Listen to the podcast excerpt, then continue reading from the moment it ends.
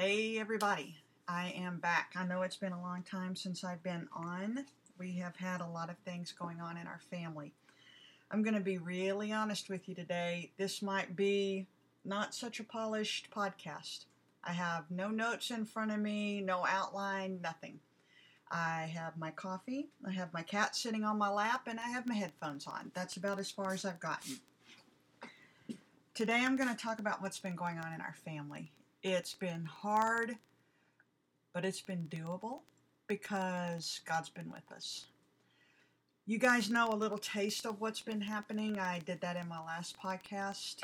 Um, but I have such a great hope for the future, a hope for my family because of what God's shown me since my last podcast. So I want to start with a verse that means a lot to me. Actually, it's a passage. It is from Philippians 4, and it says, Rejoice in the Lord always. Again, I say rejoice. Let your reasonableness be known to everyone. The Lord is at hand. Do not be anxious about anything, but in everything, by prayer and supplication, with thanksgiving, let your requests be known to God. And the peace of God, which surpasses all understanding, will guard your hearts and your minds in Christ Jesus. Finally, brothers, whatever is true, whatever is honorable, whatever is just, whatever is pure, whatever is lovely, whatever is commendable, if there is any excellence, if there is anything worthy of praise, think about these things. What you have learned and received and heard and seen in me, practice these things, and the God of peace will be with you. So, this past week was an interesting one for sure. Um, it didn't need 2020 and everything everyone says about 2020 and the craziness that we have going on to be the craziest and hardest week of my life, of my kids' lives. This week, my divorce was finalized. I didn't think it was going to be. The way the week started was not how the week ended. The fear I had at the beginning is not the hope that I have at the end. God stepped in in a mighty way. And I'm not going to share all the intimate details on here because that's just not something I'm going to put out there for my own family. But I am going to share some of the things God did for me this week. We decided at the beginning of this week that sitting around the house feeling sorry for ourselves, moping, and dreading what was to come at the end of the week was not healthy. It wasn't fun. It was driving us crazy. So we got up, we packed up, and we decided to go to my mom's. She has a park near her. We thought we'd go down there and hang out. She has a walking trail. Um, it goes by a gorgeous lake. We just thought we'd go and relax and have a nice time. Play board games with Nana. Just get our minds off things. And then God stepped in. On our way to my mom's, um, he impressed upon me to contact my ex husband. Whoa, that's the first time I think I've said ex husband. Okay, well, welcome to it, guys. Anyways, he impressed upon me to text him and ask him if there wasn't a way that we could not have to go to court and to settle this out of court. It made no sense to spend thousands and thousands of dollars on nothing. And I fought that just a little bit and decided, you know what? What have I got to lose? The worst he could say is no or completely ignore what I asked. so I did. I texted him and I just asked him, is there anything we can do to discuss this? I put the phone down and expected, honestly, I expected to be ignored. I wasn't ignored. But he didn't accept either. He attacked. I mean, attacked, guys. It was made very clear to me that if I stepped foot into court, he was going to lie about me, and he was using that as a blackmail to get what he wanted. That brought in another passage that actually is going to come in twice, so believe me, you will hear this repeated again. Humble yourselves, therefore, under the mighty hand of God, so that the proper time he may exalt you casting all your anxieties on Him because He cares for you. Be sober minded, be watchful. Your adversary, the devil, prowls around you like a roaring, roaring lion seeking someone to devour. Resist him firm in your faith, knowing that the same kinds of suffering are being experienced by your brotherhood throughout the world. And after you have suffered a little while, the God of all grace, who has called you to his eternal glory in Christ, will himself restore, confirm, strengthen, and establish you. Establish you. To him be the dominion forever and ever. Amen.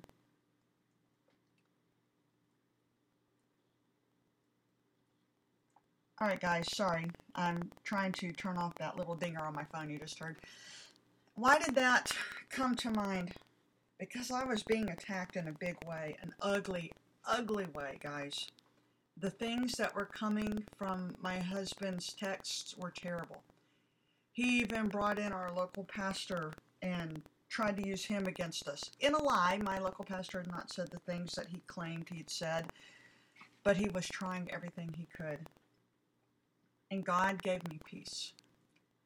He allowed me to defend myself. He allowed me to call a lie a lie, but to do so in a peaceful way.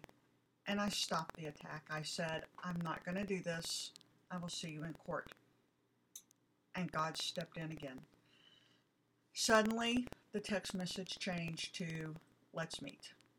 That's right, guys. My ex husband, who has not talked to me about this divorce for two years, said, let's meet. And I decided I wasn't going to meet him. Nope, I wasn't doing it. There was no way I was going to do it. I didn't feel safe. I didn't feel like he meant it. I didn't feel like we were going to get anywhere. And just as I was about to hit send on the text message to say, now I think we're good, God came. And he asked me, who did I think I was? I have been praying every night for this. That's right, my mom and I have a set time every single night at the same time that we pray over any issues in our family.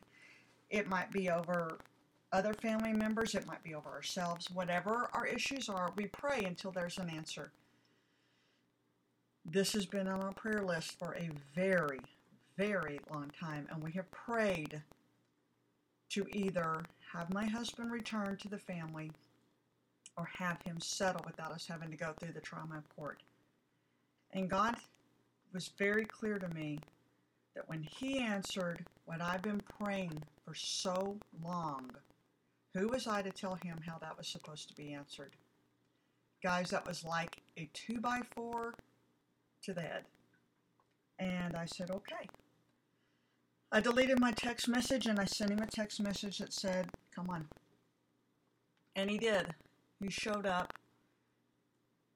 And God's hand was all over that meeting. The man that I sat in front of for two hours and discussed the issues of our divorce was not the man that I had been talking to for the last two years. He wasn't the man that was on the text message just earlier that day. He was calm. He was quiet. He apologized when he was wrong. And we came to an understanding and we came to a settlement. I wasn't happy. I had to give on some things I did not want to give on. I had to give on some things I still don't want to give on. But I gave. It was a hard, hard day. And I emailed my attorney that evening and told her what we had done. And she said she'd get to work on it the next day. We only had about 36 hours until we were supposed to be in court. She said she'd make the changes and we could sign the documents and we wouldn't have to go to court. Well, she and I would have to go to court, but only to present the settlement to the judge. The next morning, she emailed me again her schedule for the day, that she had some things besides us to deal with, but she would take care of our issue that afternoon. Okay, here comes coffee. Sorry, guys. Anyways,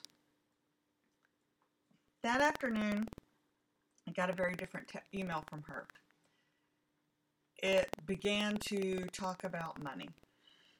How much money she was going to lose because we had settled out of court. And she kept talking about this substantial, substantial bill I had. and I didn't understand what was going on because I knew what my bill was. I knew we had reached an understanding on paying that.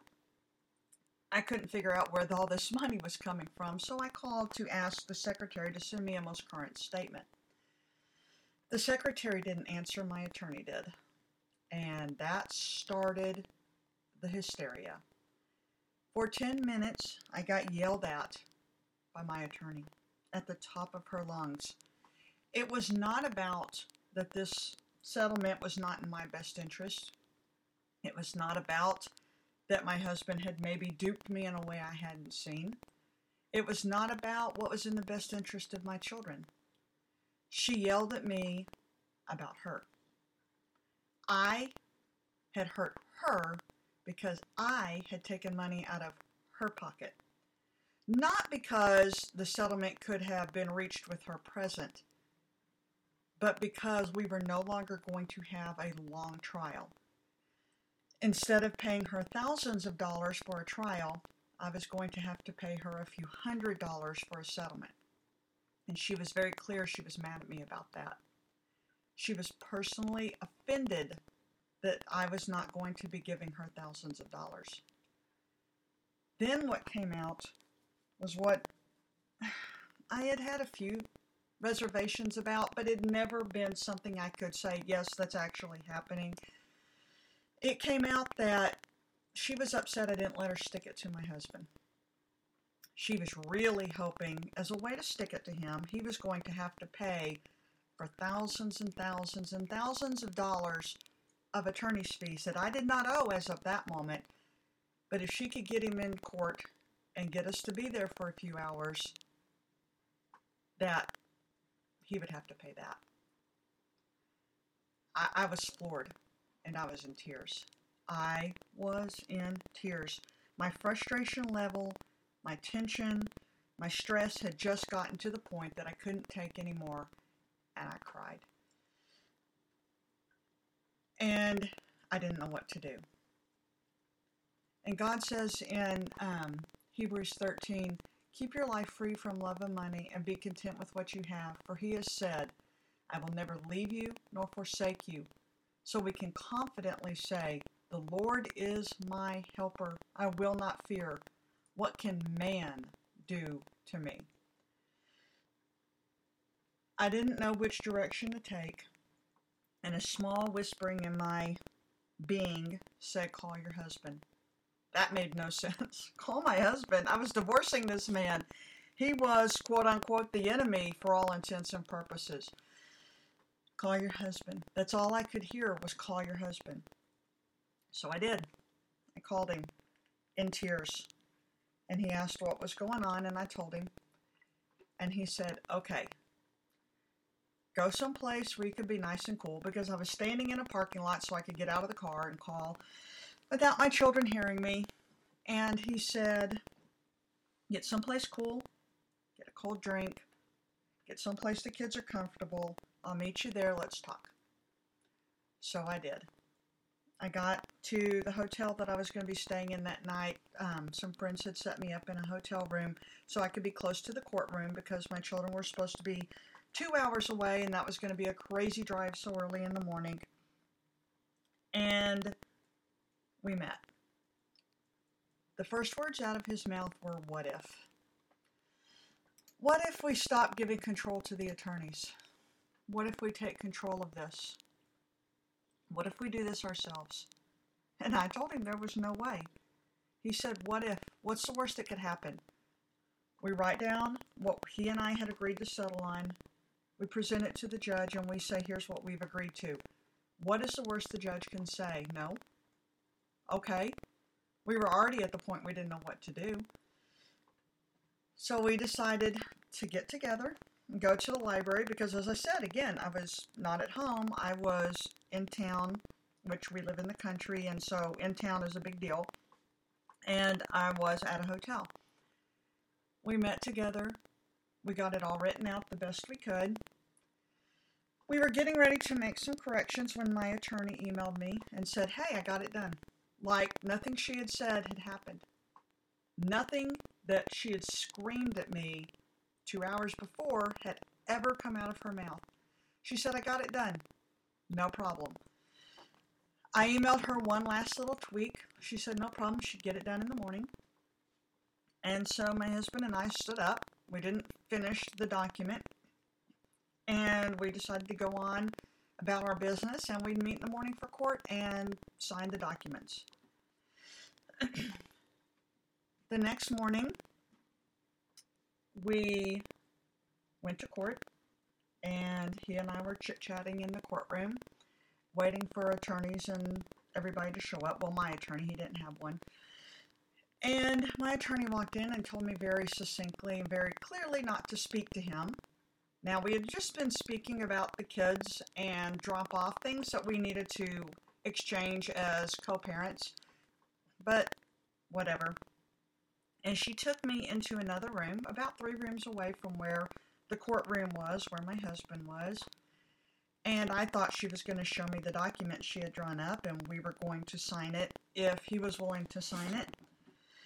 And she proceeded to ream me in that room, yell at me again that I had slapped her in the face and taken her money from her. She was mad that we were not going to have a few thousand dollar trial, that we had a $200 settlement. And she made me sign a document stating all of that.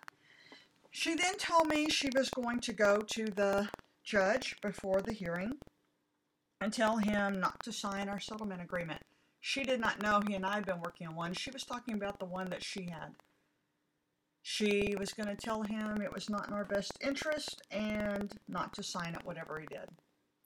She then sent me back into the courtroom to wait for her and the judge. I went back into the courtroom, and my husband's eyes were bugged out of his head. And I asked him what was going on. He could hear, he couldn't hear specifics, but he could hear her three rooms away yelling at me. That means everyone in the courthouse on that floor could hear my attorney screaming at me. Guys, when I walked into that courtroom, when I, that judge walked in, my own attorney who I was paying walked in, and my husband sat down at the table where he was supposed to sit, I realized I have no one here on my side. No one is for me. My own attorney is against me, though I've done nothing, though I'm paying her. And it hit me again when I read earlier in 1 Peter 5. Your adversary, the devil, prowls around like a roaring lion, seeking someone to devour. Guys, he was seeking to devour me. You could feel the anger and the tension and the hatred in that room. But it also says in verse 9 resist him firm in your faith, knowing that the same kinds of suffering are being experienced by your brotherhood throughout the world. And after you've suffered a little while, the God of all grace, who has called you to his eternal glory in Christ, will himself restore, confirm, strengthen, and establish you. Guys, it's a only hope I had because no one was on my side that day. No one except God. And I knew beyond a shadow of a doubt my God was bigger than everyone in that courtroom. My God was bigger than the power that judge held, the hatred my attorney held, and whatever my husband was feeling. He was bigger than the courtroom itself. So I sat there and I listened calmly, keeping myself reminded that though everyone is against me, I had the one who was for me sitting next to me. My attorney was very clear to the judge that she had lied to us. She didn't say she had lied, but she either lied to him or lied to me the day before. Because when she sent that email that I read to my husband that she had completed our settlement agreement, she told the judge she hadn't written it.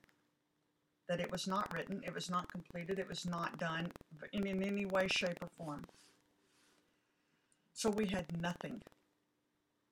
The judge hit the gavel on the desk, called us divorced, which I didn't know that was a thing to divorce us with no settlement, and said we could reach a settlement, but that we were no longer husband and wife. And that's when the feelings really settled in. I stood up and I cried. The man that I had promised to love forever was legally not mine to love anymore. He was not my husband anymore. So much so, the judge told me if I wanted to change my name, I could. That's how much the law did not recognize me as his wife anymore. It didn't matter what my husband had told me for two years. That judge made it very final that I was not allowed to call this man my husband anymore, and he was not to call me his wife anymore. And that's when the reality of all of this set in. I got myself together. I walked out of the courtroom. And my attorney told me that while she wasn't going to represent me anymore, she would write up the decree. But she was also going to charge me a lot for it. So I told her to please give me an estimate before she did it. I needed to have an idea of what this was going to cost me because I was now a single woman living on child support and alimony. And I needed to know what this was going to cost me. I said, don't write it before you send it to me. Because I knew I was going to need to call and get help with this financially. She agreed, and we walked out of the courtroom. My now ex husband walked out with me, and again he said, What if? He said we only had one tweak left on our decree that he and I had written up the night before. What if we just went and finished it? So I told him honestly what my attorney told me that she was going to tell the judge not to sign it. He said, Great, it doesn't cost us anything for the judge to look at it. The courts don't charge us for that time. What if we present it to him? What is the worst that could happen? He said, You and I agree to it. It's exactly what she's writing up. So what if? And I said, Okay. So we went back to the library. I've never been in that library so much in my life, guys. I kid you not. We got it writ- written up. And he told me, let's each go to lunch to our own place. Let's take some time to take a deep breath, calm down, to relax after the morning of insanity. And let's meet up after lunch again. If we both truly feel this is what we want to sign, We'll take it to the court, we'll sign it in front of the notary, and we'll present it to him. And I said, okay, let's do that. We did. I took my sons. Where did I take them? Oh, I took one to Subway because that child could eat sub sandwiches all day long. And we went over to Sonic and grabbed burgers for my older son. And we ate, we talked, we chatted about what all this meant. I answered their questions. I answered their feelings. I hugged them a lot. And we met back at the courthouse, and we were both in agreement that we would sign this. So we went inside to the court clerk and we asked, was there a notary on staff that could sign our, or witness for our signatures? And they said there was. They notarized it, did everything they needed to do and we asked what was the steps we needed to take to have this presented to the judge. They said, Do you see that office right over there behind you? And we said, Yes. They said, That's his office. Walk in, hand it to his secretary, tell him what you want, and she'll tell you what the steps are. And that's exactly what we did. And she told us to give her a few minutes. He might actually actually be able to look at it right now. We waited what seemed like forever, but in reality it was probably about five minutes. And she came back out and handed it to us, and we thought he had said he wasn't going to sign it. She said, You're divorced, you're done. He signed it, he agreed to it. He said it was fine. Go over to the court clerk, they would file it officially on their end with his signature, and have a nice day. We walked over there, they made us each copies, and we walked out a divorced couple with a settlement. I emailed my attorney and told her stand down. We were good. I didn't need her to write up the settlement, that the judge had signed what we had. Thank you very much. Thank you for the help that she had given me the past two years. I hope she had a wonderful weekend. We were done. And then came the onslaught of emails from her. What do you mean? What are you doing? What's going on? I don't understand. Now, guys, she had fired me in that courtroom. She had told me I was no longer her client. She had made me sign a form to that end. And now she was upset that we had finalized our divorce without her after she walked out of the courtroom, not my attorney. And then came the guilt. How she had done nothing but taking care of me and my children, how she'd only thought about me and my children, how it was only ever about me and my children. And I started to think, was screaming at me the day before about her and her money because we had settled instead of going to court for hours and hours thinking of me and my children? Was it thinking of me and my children when she sat in the courthouse and screamed at me so loud that everyone could hear me being yelled at? About, again, me cheating out of her out of a few hours of money versus an hour of money? Was that thinking of our best interest because it didn't feel like it was? It didn't feel like it at all. And I finally stopped replying to her emails. I put them in my divorce folder as I have in my email box, and I walked away from her emails. I knew I'd done what I was supposed to do. I knew I had done what God had asked me to do. I knew God had answered my prayers. It wasn't in the way I thought they would be answered, but it was actually in the way I'd asked Him to answer them, which He doesn't always do that. His answer is not always yes. It's not always in what we ask, but He always answers them. All that had happened was she was mad that she wasn't going to get as much money as she had hoped. She wasn't thinking about us. And there was no reason for me to put myself through that stress anymore. So, where are we now? I'm looking for a place to live. My home will be occupied by my husband very soon. My children and I will move to a new location. I have no idea where. I have no idea when. It'll be very, very soon. Uh, we have that in a decree, so I have to get things figured out. I have boxes in my living room that are packed up, um, ready to be moved.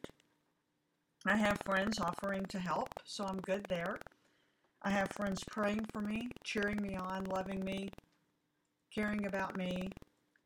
Um, God has really, really, really surrounded me with a wonderful, wonderful church and group of friends that I could never have handpicked myself to go with me through this journey. He knew what I needed before I even knew it was going to be an issue in my life. He knew what I needed before the stars were hung in the sky. And He set those things in motion before I ever needed them.